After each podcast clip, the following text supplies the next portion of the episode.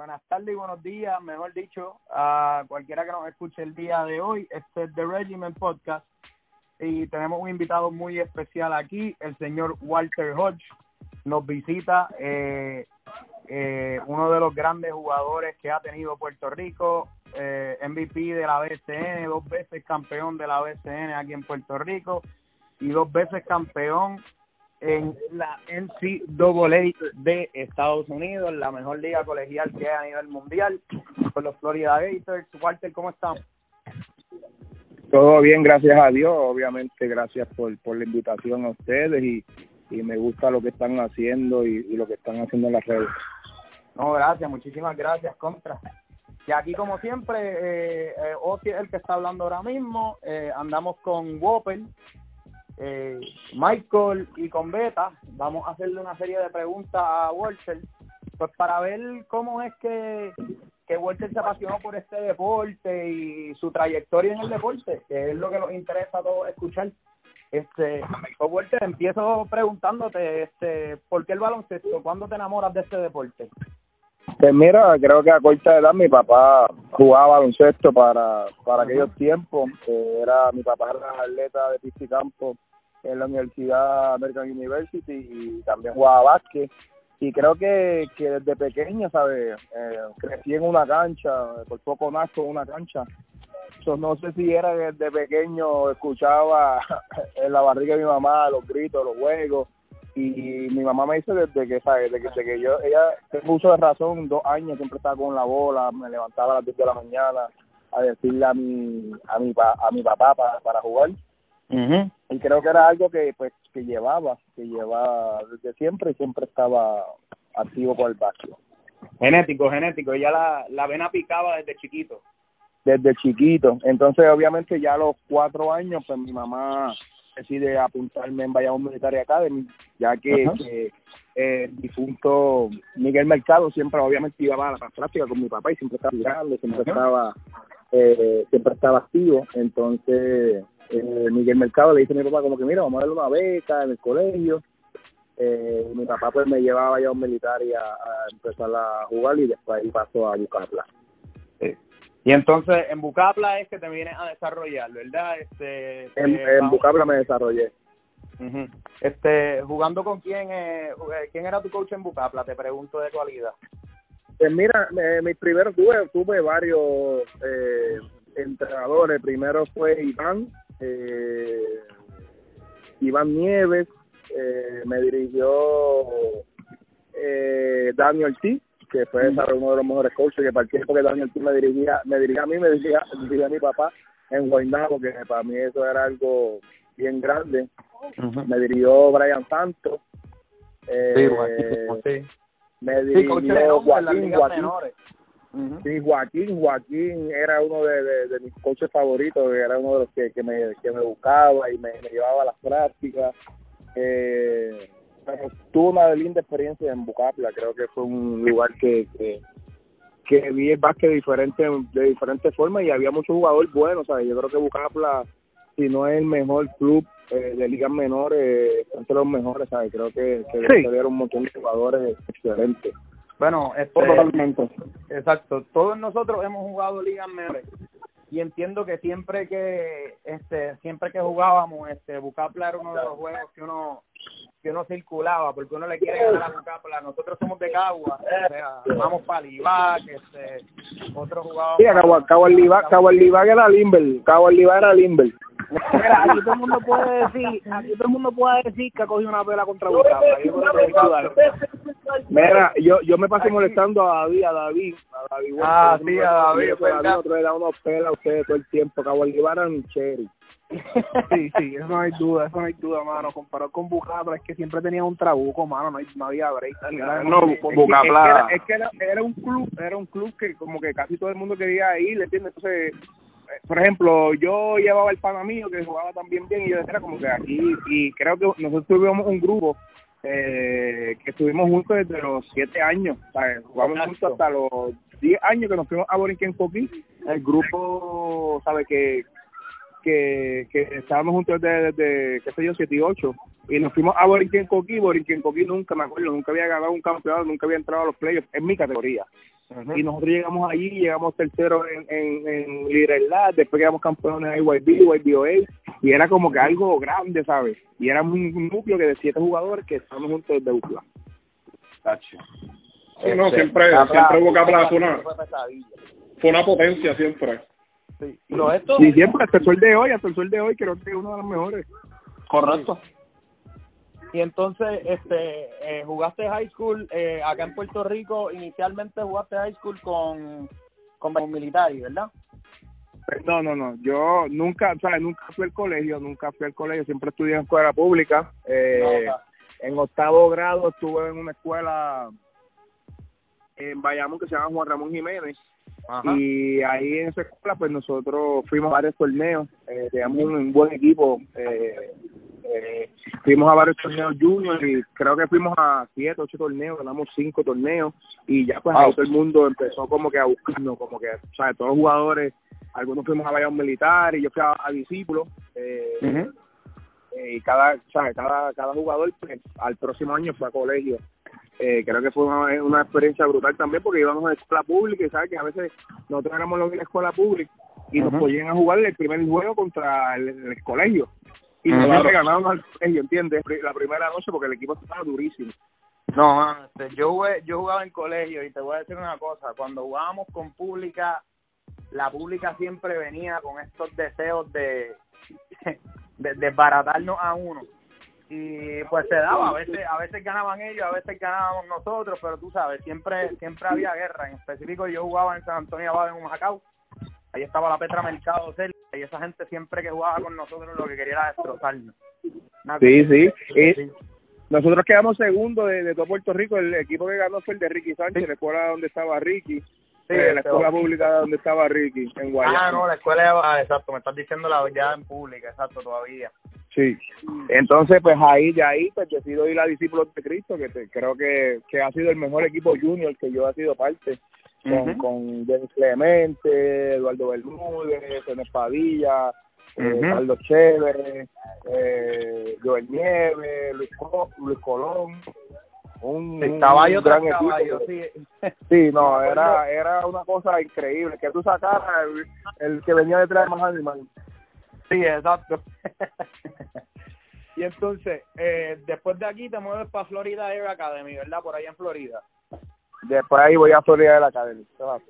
¿Y qué, ¿Y qué te pareció esa experiencia viniendo de allá de Estados Unidos? Pues mira, fue una experiencia súper brutal, ya que, que fue una escuela militar. Eh, uh-huh. eh, vivía solo, ¿sabes? Vivía en el dormitorio de la escuela eh, y aprendí a ser hombre, ¿sabes? Me, eso fue una, un buen, una buena preparación para, para ir a college. Y creo que, que ¿sabes? Me adapté muy bien, creo que tenía un gran entrenador también que me que me ayudó a mi juego, a elevarlo, porque ya no era un jugador que, que, que era un driveador, ¿sabes? Siempre estaba en el canasto y como brincaba, pues, ¿sabes? Era más, entonces ahí pues mejoré mi tiro, eh, creo que ahí fue que empezó a meter el triple, no es que lo meta exageradamente, en ese tiempo, en ese tiempo, eh... ¿sabes? Metía el triple, ¿sabes? Era uno de mis de mi, de mi, de mi fuertes, tiraba siete, ocho, nueve triples por juego eh, y lo tenía que hacer, ¿sabes? Porque eso era lo que quería el entrenador. No, claro, y que, que, que fue una de las mejores experiencias y, ¿sabes? Aprendí mucho, ya que cuando venía a Puerto Rico, pues lo que estaba acostumbrado era que yo driveara y que fuera el canasto, entonces cuando ya cerraban la pintura ya estaba metiendo el triple. Eh, a esos tiempos, y en esos tiempos la línea era más cerca, so, se me hacía sí, mucho más fácil meter el triple. Y te pregunto, igual lo que mencionaste, algo que no se habla mucho, que, que muchos jugadores que se van de Puerto Rico a, a Estados Unidos se tienen que hacer hombres rápido y no mucha gente está sí, para eso. Mucha gente sí. eso, es, tirándote al mundo y a los trece, catorce años y, y tú tienes que tener una madurez mental para levantarte todos los días, estar lejos de la familia, para perseguir un sueño. Y eso, hermano, es algo que se respeta porque conozco muchos casos de no, gente que no aguanta esa presión y vuelve. Sí, no, claro. Y tú tienes que ser fuerte, tú tienes que ser fuerte y obviamente tener el apoyo de tu familia también porque, ¿sabes? Yo al principio le, yo llamaba a mi mamá y mira, me quiero ir y sácame de aquí porque obviamente era una escuela militar, me tengo que afeitar, me tengo que levantar por la mañana, doblar la, la, la, la ropa. Sí, este, te tenían al palo. Era una cosa, era, era una cosa de que... Es que yo lo que quiero es jugar básquet y estudiar. Exacto, exacto. Obviamente... Cuando empezó el básquet, ya yo vi la escuela de otra manera, ¿sabes? Ya no están dando, o sea, mi uniforme era Nike, ¿tú me entiendes? Este, daban dos pares de tenis, eh, viajábamos, eh, íbamos a Texas, íbamos a, a Miami. Una yo veo, entonces, entonces estoy jugando, ¿tú me entiendes? Estamos jugando en la cancha de los Miami Heat, ¿tú me entiendes? Sí. So, so, eran cosas que yo decía, ah, espérate, espérate, espérate, aquí cambia. Entonces ahí empezó a jugar A A U también, que jugué con Nike Team Florida. Ah. Uh-huh. Y ahí era como que, ¿sabes? Yo tenía de todo, Nike, Jordan, eh, yo le decía, coach, yo quiero esto, al otro día yo lo tenía, ¿entiendes? Eso eran cosas que, que, que en verdad pues me ayudó tanto a, a, a, a reemplazar las cosas que, que, que se vivían aquí en Puerto Rico. Uh-huh. Y Walter, te pregunto, eh, o sea, vamos un brequecito aquí, porque este es un tema que quiero tocarlo. Ya tú eres de las pocas personas que tienen la oportunidad de, de, de disfrutar del baloncesto en Puerto Rico, en ligas menores, y entonces cruzar la frontera a los Estados Unidos. ¿Cómo tú evalúas la calidad de los entrenamientos que tú recibías? Porque por lo menos nosotros en podcasts anteriores hemos tenido invitados que hemos traído este tema porque nosotros entendemos que las ligas menores están perdiendo el enfoque. Y el desarrollo de los de los, de los, de los atletas, eh, quiero decir, desde los ocho hacia adelante, se ha habido un poco perturbado porque estamos entrenando a los, a los, a los niños de acuerdo a la estatura que tienen. Exacto. Y sí, me gustaría siempre ver tu punto de vista de cómo tuviste tu entrenamiento en Puerto Rico a lo que fue cuando ya tú cruzas a Florida. Pues mira, o sea, en mi caso, yo no yo no me puedo comparar con los otros porque gracias a Dios yo tuve buenos entrenadores. Eh, eso era algo de que, que siempre se hablaba en mi caso. Eh, te puedo dar la anécdota que, por ejemplo, eh, un equipo de Villa Olga me decía, ven, para que juegues con nosotros, nosotros te damos tenis, te damos setenta y cinco pesos, cien pesos.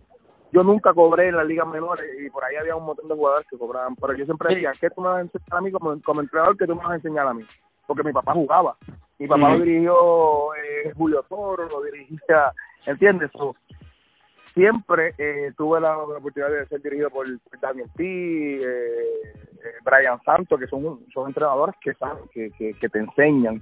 Eh, pero siempre lo he criticado aquí en Puerto Rico porque he ido, tengo sobrinos, tengo ahijados que, que juegan y lo que están pendientes es que el más que tenga talento, dale la bola a ese y que juegue, ¿entiendes? Y que, claro. no, que se, nos, enfoca, nos tenemos que enfocar más en, en todo, lo, todo, el, todo el desarrollo, chamaco, sea el más grande o el más chiquito, tienes que darle a todo. O sea, cuando yo jugaba con mi papá, mi papá nos entrenaba eh, novicio y prenovicio y juvenil. So, los gares hacían post-move y los grandes hacían lo mismo que los gares y los dividíamos, ¿sabes? So, hacíamos dos grupos, los, los, los post hacían movimientos de post, nosotros hacíamos los de gares y después cambiábamos.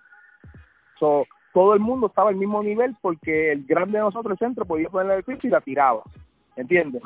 Sí, perfecto. So, eso fue algo que se enfatizó. Obviamente yo no te puedo contarlo en, en mi, porque sabes, no fue mucha la diferencia eh, cuando fui a, a Estados Unidos y cuando estaba en Puerto Rico, porque ya mi papá era un profesional, jugaba, jugó baloncesto profesional, so, claro. Casi todo lo que se hacía en superior, pues él lo traía para nosotros, ¿entiendes? El mm. driblar sin la bola, el, el moverte sin la bola, todas esas cosas que para la edad de nosotros no se hacía, nosotros lo hacíamos, ¿entiendes? Okay. Entonces, y en cuanto a la calidad de la competencia, ¿Ah?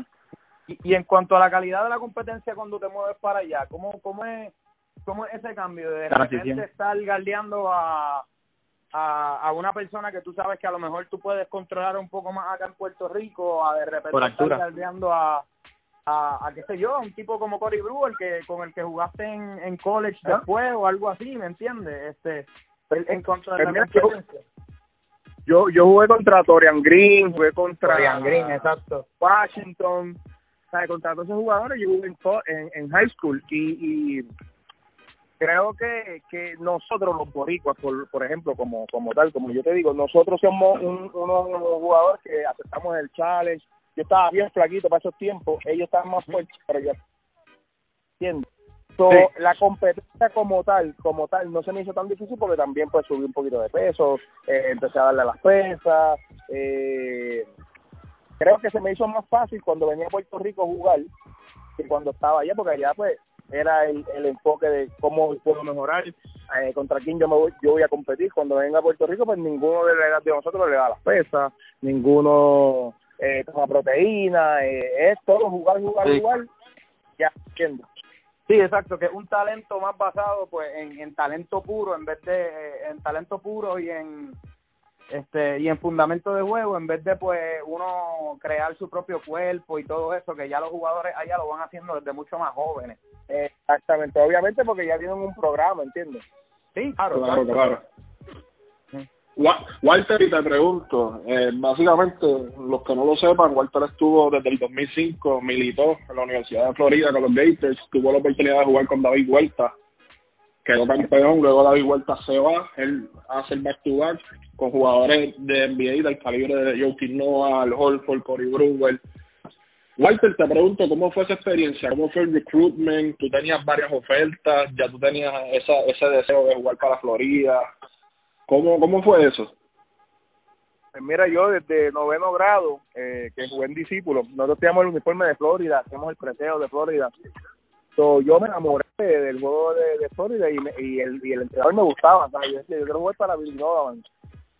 Y ya tú sabes cómo es en Puerto Rico la gente, tú eres muy pequeño, que ahí tú no puedes llegar, que tú eres muy flaco, muy, muy chiquito.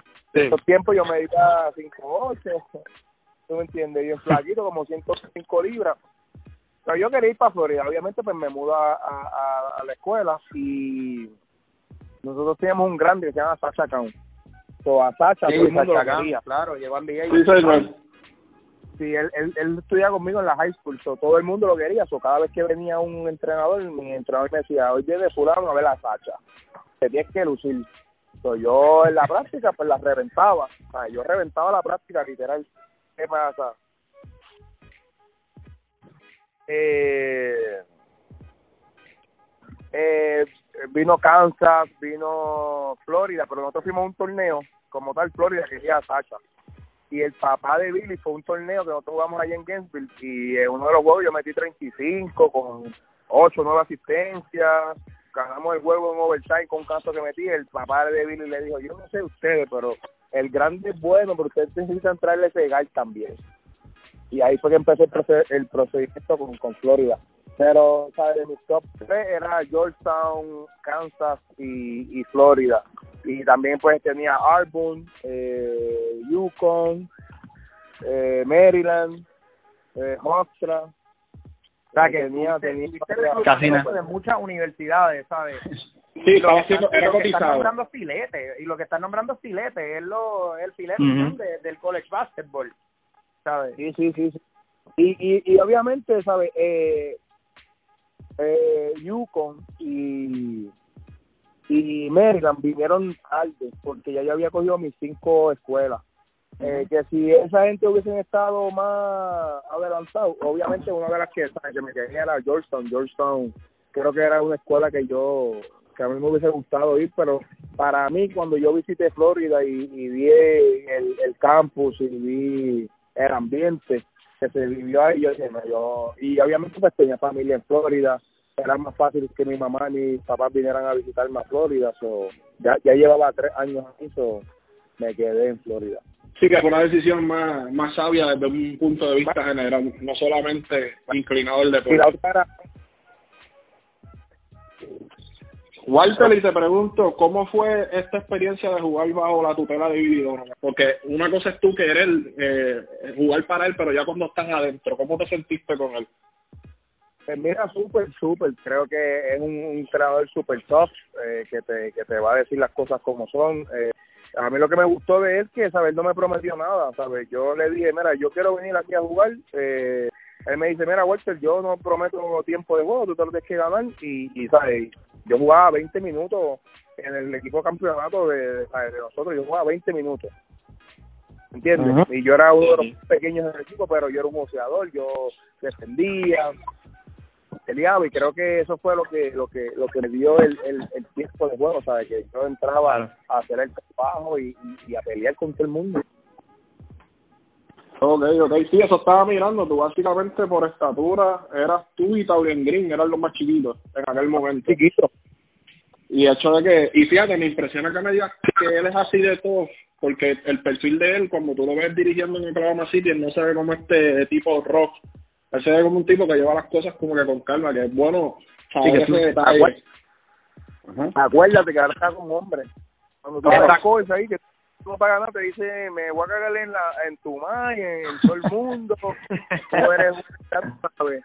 Obviamente conmigo, gracias a Dios, nunca se dio ese ese tipo de verbalidad, porque él sabe que yo era de los jugadores que, que o sea, yo te respeto y tú me respetas, ¿entiendes? Creo que claro. Yo nunca tuve un conflicto con él, nunca, obviamente sí, yo decía, pero déjame jugar o, o lo que sea. Y me acuerdo una anécdota de, de, de, de cuando estaba, hicieron eh, mi, mi año senior, yo era el único senior, porque todo el mundo de mi clase pues se fue, y entonces hizo una actividad en la casa y dice, este es el único que se me cae la madre cada vez que lo sacaba y qué sé yo qué diantre, pero cuando entraba otra vez, ¿sabes? Entraba a trabajarle, a jugarle, a dar puña, patadas, ¿sabes? Que nunca fue una persona que se comportó constantemente, ¿entiendes? Claro. Sí, sí, yo entiendo que uno como puertorriqueño, cuando uno va a, esa, a esas ligas, que es donde es la más alta competencia, uno va con ese motor que los caracteriza a probarse. Y además claro. Es que uno puede guerrear con el que sea, que por eso es que cuando tú dices que, que eras fajón, yo digo que eso es una característica que todo puertorriqueño tiene, independientemente del deporte. Nosotros morimos en la cancha, básicamente. Que, uh-huh. que bueno. Entonces, una vez tú sales de, de tu año senior, eh, ya cuando tú estás más al, al baloncesto profesional, ¿cómo tú, cómo era tu mirada hacia el baloncesto? ¿Aspirabas a N B A, G League? ¿Ya te habías decidido a irte overseas? ¿Cómo fue todo? Pues mira, yo obviamente vi el proceso de, de todos los compañeros míos de, de la escuela, eh, vi el de Taurean Green, fue firmado, drafteado en segundo segundo round, sí. Segunda ronda, estuvo mal, uh-huh. pero no jugaba mucho, yo decía, pero si este es el caballo de mi equipo, ¿entiendes? Y no juega, eh, sí. yo voy a ir para allá. Yo me, yo me mentalicé que yo quería ir a Europa, obviamente yo en college jugué la, la posición dos, y el, mi papá me dijo, si tú quieres hacer chavo, te que jugar de Pringalo obligado. Empecé, me fui a A M G, estuve dos meses en A M G entrenando, eh, y entrenando, ¿sabes? Para hacer Pringal. Creo que fue la mejor ayuda que, que tuve ahí. ¿Y, te te hizo fácil, ¿Y se te hizo fácil esa transición de ser un anotador a tener que llevar el juego? Pues mira, obviamente, siempre siempre había tenido lo de Pringal. Lo que pasa es que no, uh-huh. mi, mi primer en high school jugué Pringal. Yo era el Pringal uh-huh. del equipo y yo llevaba el, el, el juego. Mi segundo año mi coach me dice, no, te, necesitamos un anotador y, y el único que puede anotar a esa capacidad eres tú. Yo te voy a mover a la, a la dos. Y yo le dije, pues está bien. Porque obviamente o sea, yo sabía pasar y todo, pero hasta dos uh-huh. años sin jugar Pringal y ir cuatro años y no jugar Pringal, jugar de dos, entonces se me hacía un poquito difícil. Y obviamente cuando llegué ahí, cuando llegué ahí, los trucos que te dan y hoy hoy día, ¿sabes? Pringal tiene que meter la bola. Claro, sin duda. Porque yo, yo hay, hay Pringal, hay Pringal. Yo no soy un Pringal como, como Pablo Prignoni, que es lo que hace pasar, ¿entiendes? Un, un Pringal anotador. Yo voy a llevar el juego, yo voy a llevar el juego. Si mis compañeros no la meten, pues yo voy entonces pues, a jalar el juego, a tirar un par de tiros, a ver cómo me va a mí, así. No, claro. Te, te, quería, te quería preguntar también, Walter, este...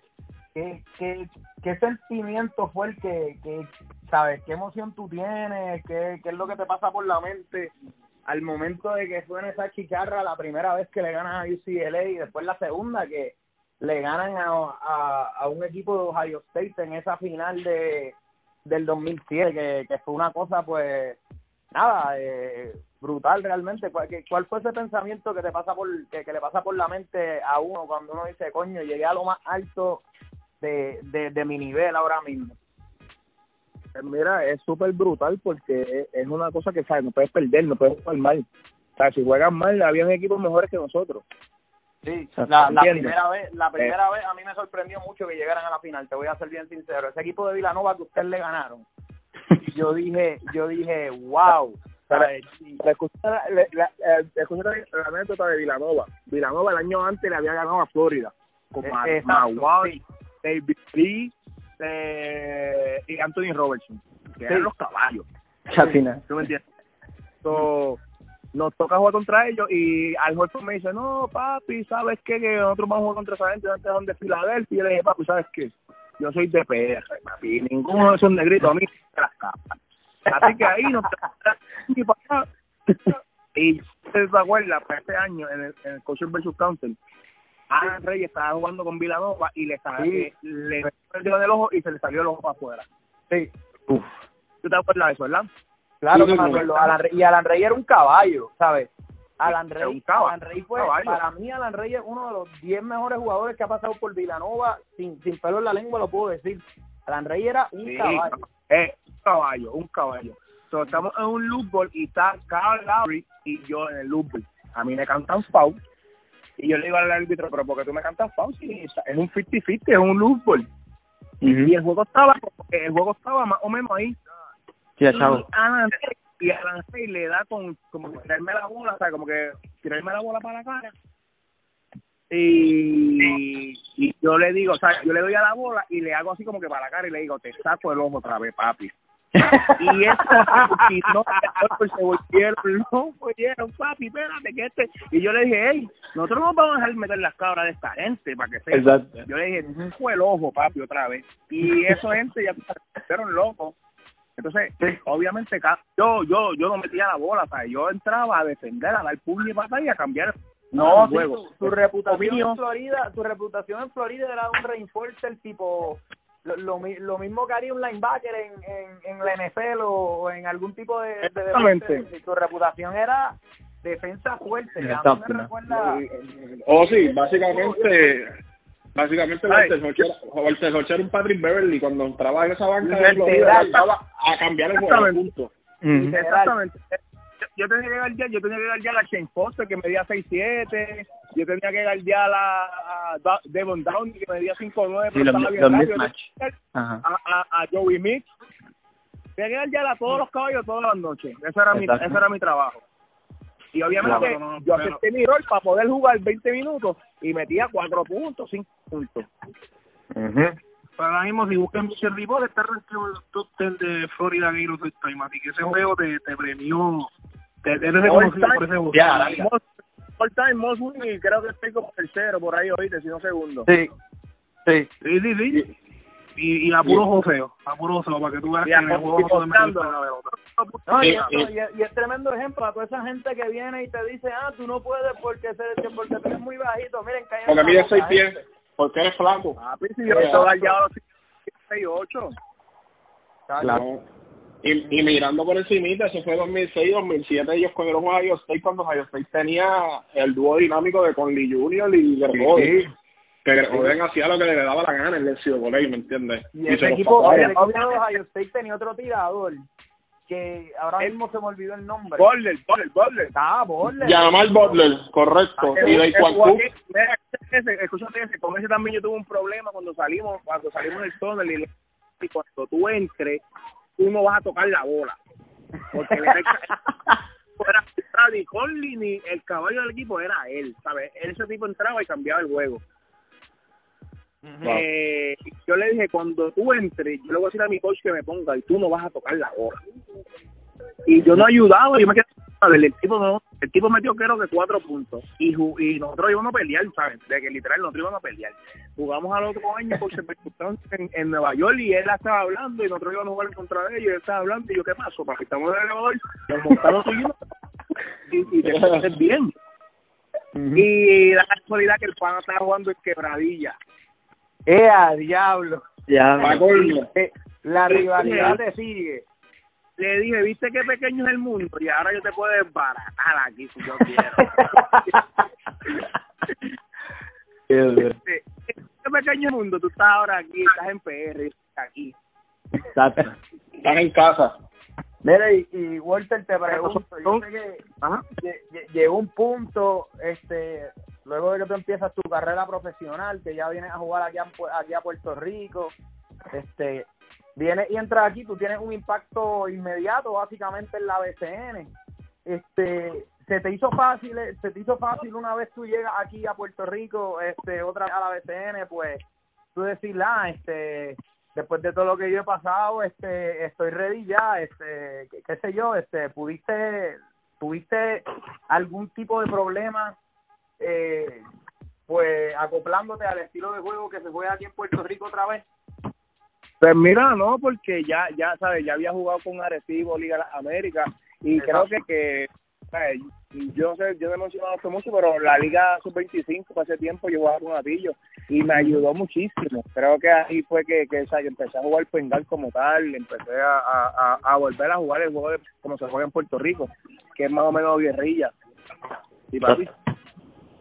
Este, entonces, pues me adapté. Ya cuando llegué a Santurce ya había jugado con, con, con el equipo de la Liga de las Américas.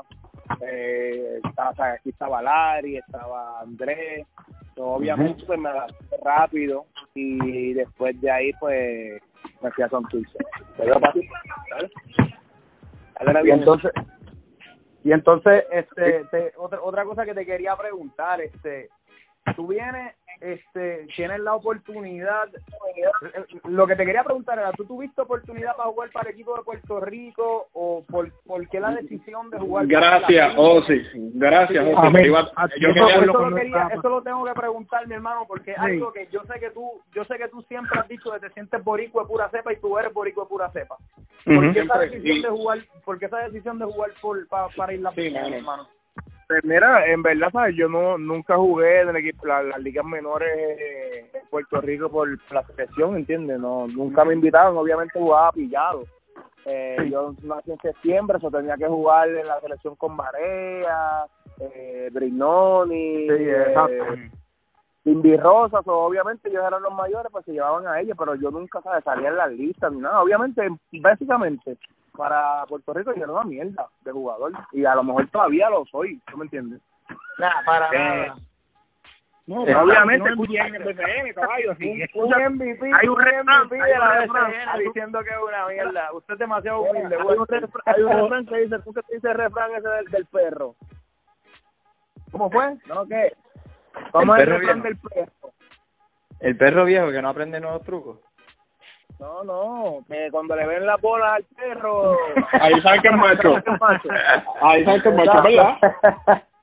Es verdad, pues, verdad. Obviamente, ¿sabes? Literalmente, pues, para, para lo, lo, lo, las personas que estaban en, en la selección hace tiempo, eran como que los que reclutaban y veían el talento joven. Para ellos, yo era una mierda. De Baril decía que yo era una porquería. Eh, wow. Carlos Calcaño, que no era, obviamente no era, eh, no era alto, solo podía jugar internacionalmente. Eh, fui a Polonia, fui M V P de la liga, fui eh, sí. Eurocopa, eh, fui el mejor anotador de la mejor anotador, eh, sí. Jugué Euroliga. No se ha retirado y tiene el número retirado. Euroliga, me Exacto. retiraron la camisa de Polonia, so, obviamente ahí ahora Walter Hodge es el caballo. Exacto. Sí. ¿Entiendes? Pero, pero cuando yo tomé mi decisión, obviamente, pues no, a ver, no. Entonces, de, de, dicen, dicen como que, ah, pero no esperaste, pero yo tengo dos hijos que tengo que... Claro, mantener. Claro, coño. O, so, obviamente, obviamente, hoy día, hoy día, cualquier jugador que tú pongas del equipo nacional de Puerto Rico, hoy día, a, a, a, a diferencia a Peter, eh, Carlos Arroyo, Barea, ninguno ha tenido... El, el el el éxito que yo he tenido internacionalmente y, y uh-huh. ¿sabes? No, no no he jugado las ligas que yo he jugado, ¿entiendes? No, Mano, no. Literalmente, Walter, yo estaba, cuando yo hablé con los muchachos y dije, vamos a ver que vamos a ver el, el tracklist de de Walter, o sea, yo me estaba mirando tú, cuando tú sales de de colegial que vas a Polonia, no pasa un año y ustedes son campeones, o sea, que es algo que donde tú tocabas el, el, el equipo, cambiaba la atmósfera de ese equipo por completo. Exacto. Ah, ya, la liga francesa, la liga francesa que es una liga competitiva de verdad. All-Star. Termina siendo All-Star, ¿sabes?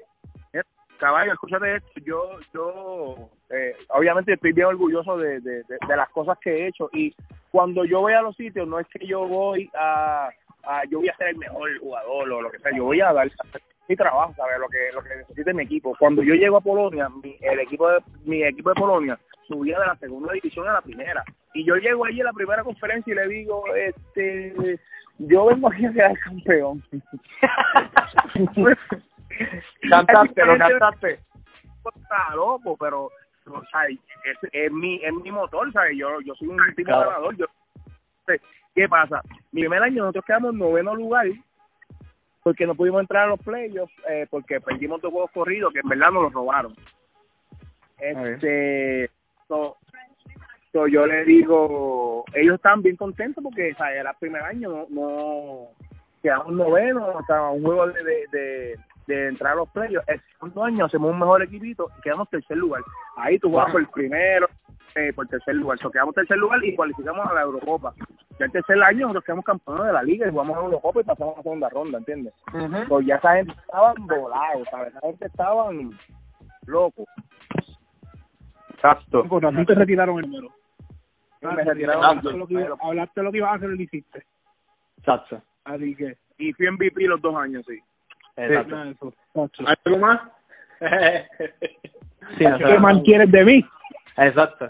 La, la, una, no, no siente, o sea, una pregunta más personal, ya que empezó, ya que hicieron la pregunta sobre, sobre este, ¿verdad? El, la selección de Puerto Rico. Por, ¿tú sientes un respaldo de, del, del puertorriqueño en ese sentido? No, no solamente este en la destreza de baloncesto, sino como como que eres ahora mismo que estás diciendo, un M V P varias veces en la B S N, ha jugado internacionalmente, o sea, es, es, tiene un estatus un de un jugador de calibre. ¿Sientes el respaldo del, del puertorriqueño en ese sentido, de que te reconocen, saben torear? Pues mira, sabes, hay hay personas que sí, obviamente, esto es como todo, siempre está el el, el fanático que, que es bien fanático de su de su equipo eh, y, y va a ser hater de, de cualquier otro equipo, ¿entiendes? El tal que reconoce, mira, sí, el chamaco la tiene, el tal que dice... Hablando de Ponce, ¿verdad? No, pero no, porque, ¿sabes?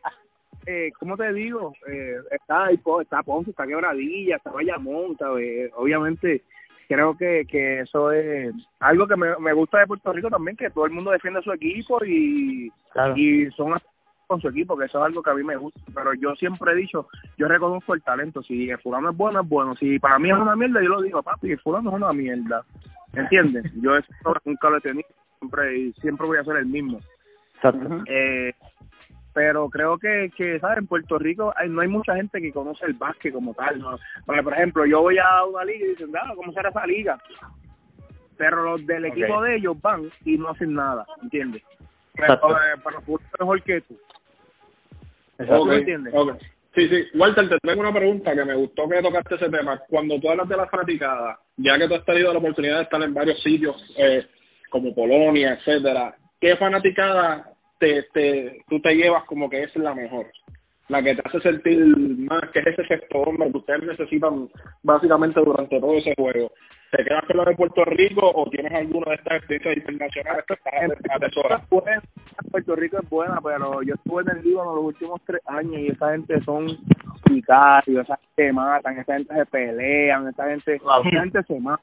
la, la, la, la de Puerto Rico es buena, en verdad, ¿sabes? Esa vibra, eh, tú estás en una final, eh, pero ahí todos los juegos, que sea un juego de ser regular y esa cancha llena, esa gente peleando, y no, es, es otra cosa. Okay. Okay, y oye, Walter, otra te... pregunta. Okay, no, no, no, mira, verdad. Eh, ¿Cómo tú me puedes decir que es el trato y la dinámica cuando tú representas a Islas Vírgenes? Con el equipo y con personas de Puerto Rico, obviamente. Porque voy a tomar de ejemplo a Peter John. Peter John es un gran jugador a nivel internacional y viene a Puerto Rico y hasta los, hasta los mismos del equipo de él lo, lo abuchean, le crean bullying. Y a eso es que vengo, porque obviamente el hecho de que tú seas puertorriqueño y juegues para Islas Vírgenes, para aquel que no conoce por qué tú terminas allá, pues le das razones a la gente para criticar y burlarse y eso. ¿Cómo tú sientes que ha sido esa dinámica? Pues mira, súper, eh, nunca había tenido la oportunidad de jugar eh, la, y las Vírgenes como tal. Este fue el primer año que jugamos eh, como equipo, el año pasado y este año, y pues fueron más personas. Obviamente nosotros estamos en una isla pequeña, ¿sabes? Que, que la gente pues son bien orgullosas de lo que uno está haciendo, y mm. es que nosotros estamos representando a la isla, no importa de donde tú seas, eh, obviamente, ¿sabes? Eh, Yo yo doy más de, de, de jugar por el equipo, ¿sabes? Yo hago los uniformes, yo, yo organizo cosas para para para verlo un poco más profesional, ¿entiendes? Claro. Okay. No, no están los recursos. So, la gente sabe esas cosas y obviamente pues da más y, y dice como que contra este tipo no nació aquí, su abuela es de aquí, pero él ha hecho más de los tipos que son de aquí, porque Tim Duncan es de, de la, y las Vírgenes, y Tim Duncan nos ha donado un uniforme, ¿entiendes? Teniendo a Dios con Adidas y todas esas cosas. Y eso, y eso era lo que yo quería decir, porque por ejemplo Tim Duncan, lo más que ha hecho, ¿sabes? Y con todo el respeto del mundo a, a, a gran, al gran Tim Duncan, pero Lo más que, que, que recuerdo que hizo Tim Duncan eh, para ayudar a, Vilja, a las Islas Vírgenes fue que en un partido de cualificatoria este, se sentó, no quiso jugar porque él era de allí. Y como que era, ¿sabes? En eso no ayuda, ¿sabes? Exactamente, como que era, como que era, como que era no puedes ganar. Exacto. Sí. Mire, y te pregunto, volviendo, volviendo un poquito cuando tú estabas, Sacha, Maquiti y eso, eh, viendo la N B A y eso, ¿qué jugador te gustaba que tú, yo quiero ser él cuando sea grande? Eh, ¿qué, ¿Cuál era tu jugador favorito? A mí, mi jugador favorito siempre va a ser Michael Jordan. Eh, El GOAT. Pero ah, Iverson. Amén. Jordan es la bestia, que yo era Jordan. Yo jugaba contra el Invisible y yo era Jordan. pero, pero me gustaba mucho Alan Iverson, eh, Penny Hardaway. Penny mm. Hardaway. Exacto. Uno de los jugadores más underrated que yo diría, si no fuese por las lesiones, se hubiese quedado con todo. Esa combinación claro, de Penny y Shaq era bien. Muy bueno. Shaq me hubiese tocado los Ángeles. Y, y, y, y le me gustaba también. Pero igual que me gustaba. Okay. Y, y ahora mismo está, no está, está pendiente a la burbuja. ¿Qué nivel tú crees que sería el campeonato este año? Pues mira, en verdad, yo no veo N B A y no me gusta mucho. Porque okay. para mí, brutal. No. Tiempo, este, no. Pero me gustaría que los Clippers ganaran porque está Joaquín Noah. Ah, ah wow. eh, qué fuerte, qué bueno. Lealtad. Lealtad. Lealtad. Oye, ¿tienes, ¿tienes una de estos?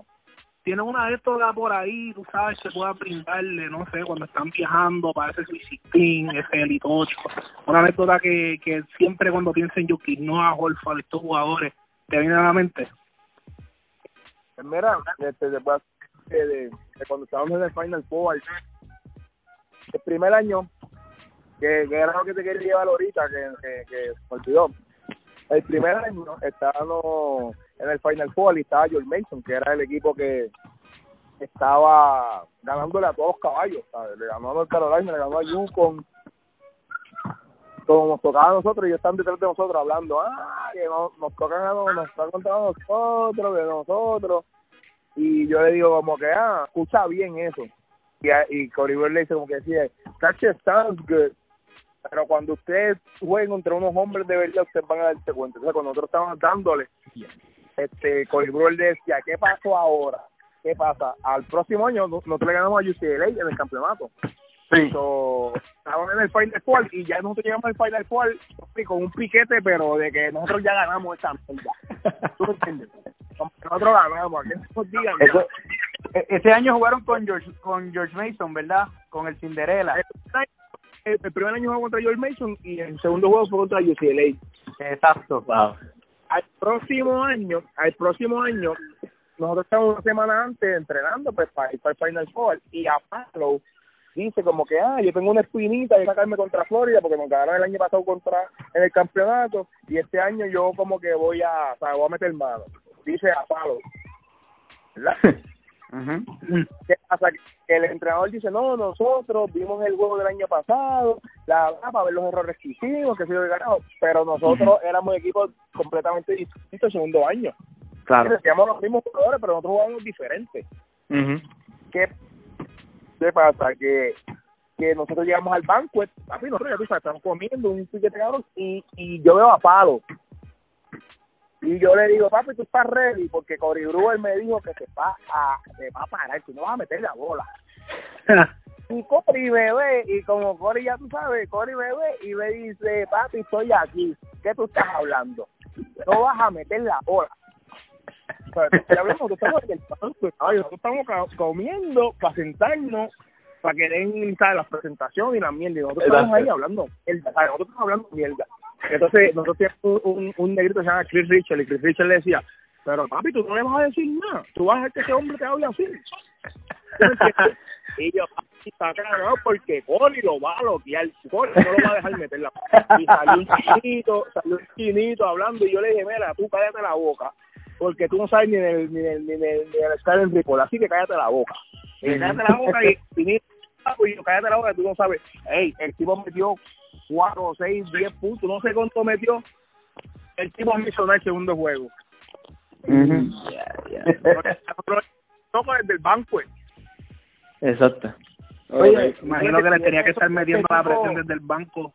Claro. Ese equipo de Florida, ese equipo de Florida la, eh, eh, escuché que era uno de los equipos más trash talking que ha tenido, ¿verdad?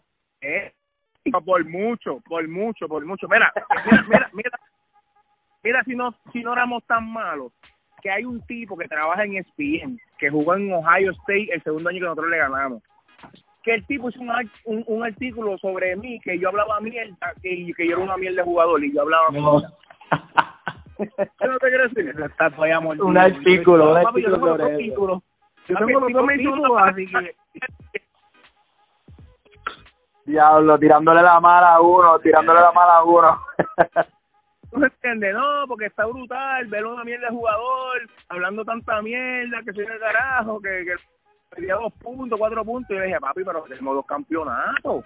Y eso, claro. eso yo, acepté, yo acepté ese reto. Los otros años yo jugaba, ¿qué pasa? Pero yo los tenía tan, tan y tan locos que ellos querían pelear conmigo en Nueva York, porque yo le hablé tanto y le tanto.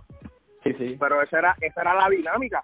Lo mío era hablar mal, este, desenfocarse, y Joaquín no era meter donkearla, Taurean Green era meter el triple y pasar la bola, este, Lee Humphrey era meter el triple. Y lo mío era defender con con, con los otros jugadores.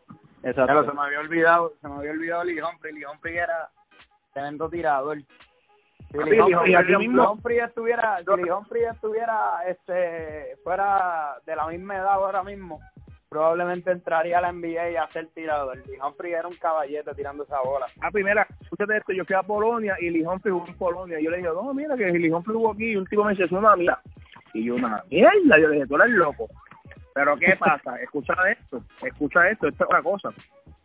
Hay muchos jugadores en college que son unos caballos porque tienen la habilidad, la confianza, este, pero cuando van internacional, eh, eh, profesionalmente no le va muy bien. Claro. ¿Entiendes? Sí, por ejemplo, no es que, que hay un ajuste, hay un ajuste diferente de jugar con, con para jugar con adultos. Uh-huh. Claro. Escúchate, Taurean Green era el caballo de mi equipo.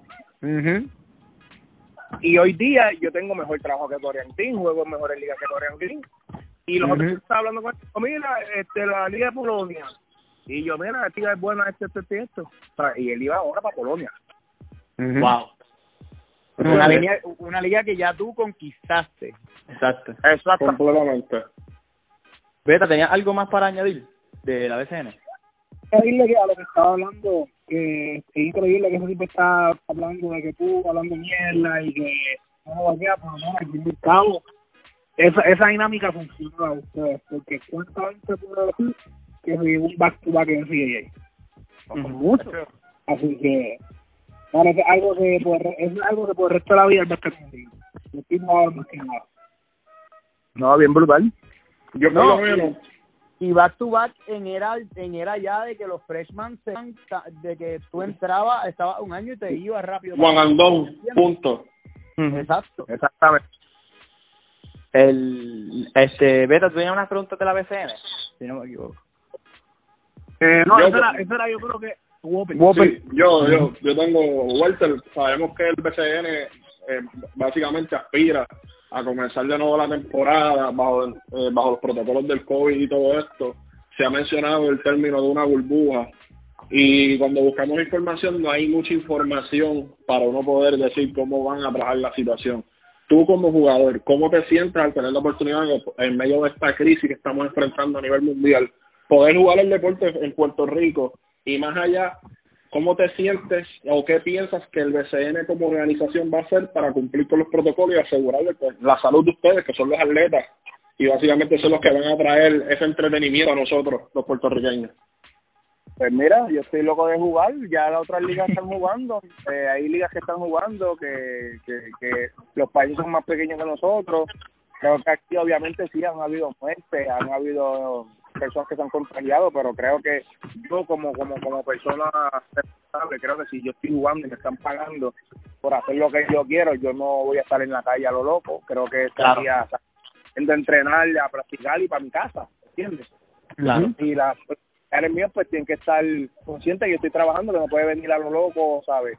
y creo que se puede jugar, ¿sabes? Eh, nosotros queremos imitar a la N B A y todas esas cosas, aquí siempre quieren imitar la N B A, siempre quieren imitar, nunca somos originales en nada. Eh, uh-huh. eh, pero como tal, eh, creo que es algo pues sería de, de dinero, porque aquí pues los jugadores eh, cobramos por los fanáticos que ven, pero tienen que inventarse otra otra forma para poder pagarnos y obviamente poder jugar. Claro. Creo que hay posibilidad de hacerlo, eh, eh, cada cual jugando en su cancha. Eh, ninguna bobo ni nada, pero como queremos copiar el N B A, pues ya tú sabes. Okay, okay. Y te, te, quería hacer una, te quería hacer una pregunta también sobre esto. este eh, En cuanto, una de las críticas que hemos escuchado, específicamente así, este Whopper lo trae mucho en los podcasts, eh, a Liberdiel, por ejemplo, que es un jugador que, que todavía los equipos le deben dinero y eso cuando juega por acá. este Nada, eh, en cuanto a lo, lo que tiene que ver con contrato y eso, ¿tú te sientes seguro económicamente cuando vienes para acá y después te tienes que mover y eso? Este, ¿tú sientes que... Gracias a Dios yo he estado en las dos mejores franquicias de Puerto Rico, sí. eh, el Sandero de Santurce y los Capitales de Arecibo, y mi dueño es el más duro. So, sí. Ese no, no, no le va a deber a nada. Ah, pues perfecto. Qué bueno que, que yo, exacto, gracias, lo que dijo Pablo. Gracias a Dios.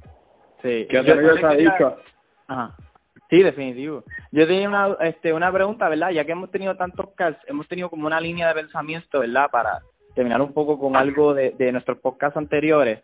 Tenemos dos jóvenes que fueron ahora mismo a Estados Unidos, este, ¿verdad? A jugar en, en Missouri, a jugar ahora mismo, y todo esto de la pandemia y eso los tiene un poco atrasados y también yo creo que un poco asustados. ¿Tú tienes algunas palabras ahí que tú quisieras decirle, ¿verdad? Para esos jóvenes que ahora mismo se están trasladando este a un sitio nuevo, como tú dijiste, tienen que ser más adultos, porque uno es un niño trasladando ahora a, a universidad, ahora a jugar con gente más grande que uno, y o que tú le dirías también durante la pandemia, como que practica más el driveo, aunque estés en college o algo así similar? Pues mira, yo creo que enfocarse en las cosas pequeñas, enfocarse en lo que tiene que mejorar como jugador, este no ver lo que hace eh, Curry o el otro o el otro, creo que cada jugador Este, tiene que, que enfocarse en lo que pueda mejorar como, como jugador. Y nada, ¿sabes? Siempre positivo, siempre va a llegar cosas que, que, que no te van a ir bien como, como jugador, o el coach te va a poner los minutos que tú quieras, pero ¿sabes? Siempre si estás positivo y trabajando, vas a llegar lejos. Amén. Contra, yo, gracias, por, ah. gracias por decir que no hay que seguir copiando a Curry y eso, porque si hay algo que a mí me enfogona, es cuando uno va a los sitios y uno ve a los nenes tratando de De, de, de, de copiar un estilo de juego de una persona que tiene una habilidad de tiro que simplemente es sobrenatural, ¿me entiendes? Es sobrenatural. O sea, el, el noventa y nueve por ciento de las personas en este planeta no pueden tirar la bola como lo tira Curry. Eso es así. Claro. Esa pregunta también yo la, este, quería hacer una que es basado sobre el dirigente de, de los nenes, que él mismo le dice a ellos que no deberían ver la N B A, y ahora que tú dijiste que no que no deberían ver la N B A, yo quería saber si la opinión es la misma que la de él, que él les dijo no deberían verlo porque ajá, que no el básquet de verdad, Euroliga. Exacto. Exacto.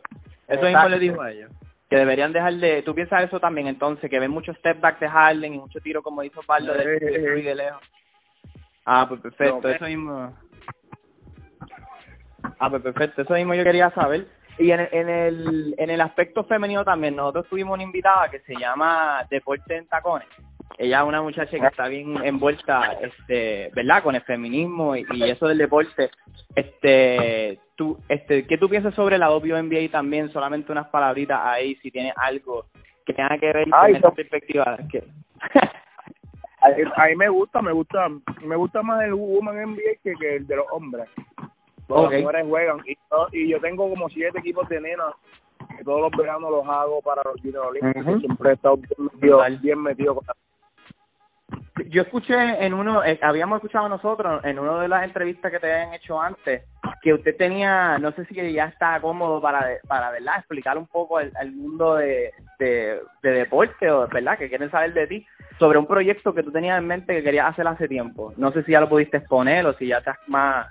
fulminado. También estoy, todavía estoy trabajando en el, cuando tenga las especificaciones y todo eso, los dejo saber. Ah, pues qué bueno. Ah, pues qué inicio. No creo que me lo salen. Exacto, exacto. Ah, pues bueno, pues nada, pues te, te, te damos las gracias de parte de Regiment, ¿verdad? De que pudiste participar con nosotros. Nosotros, yo sé que los muchachos te seguían a ti mucho antes de lo que de lo que yo supe baloncesto más allá de la N B A y eso, que fue lo que yo me crié personalmente. Pero los muchachos te siguen, saben de ti. Este, qué mal que tuviste que pasar por experiencias, ¿verdad? Este, no tan buenas con la selección de aquí, pero también tuviste tantas buenas que sobrepasaron todo eso. So, cualquier cosita que necesites de nosotros, ¿verdad? De The Regiment, me escriben en confianza o cualquier ayuda que necesites, ¿verdad? Más allá, estamos para ti en cualquier cosita. Claro, Walter, cuenta, cuenta con nuestro apoyo.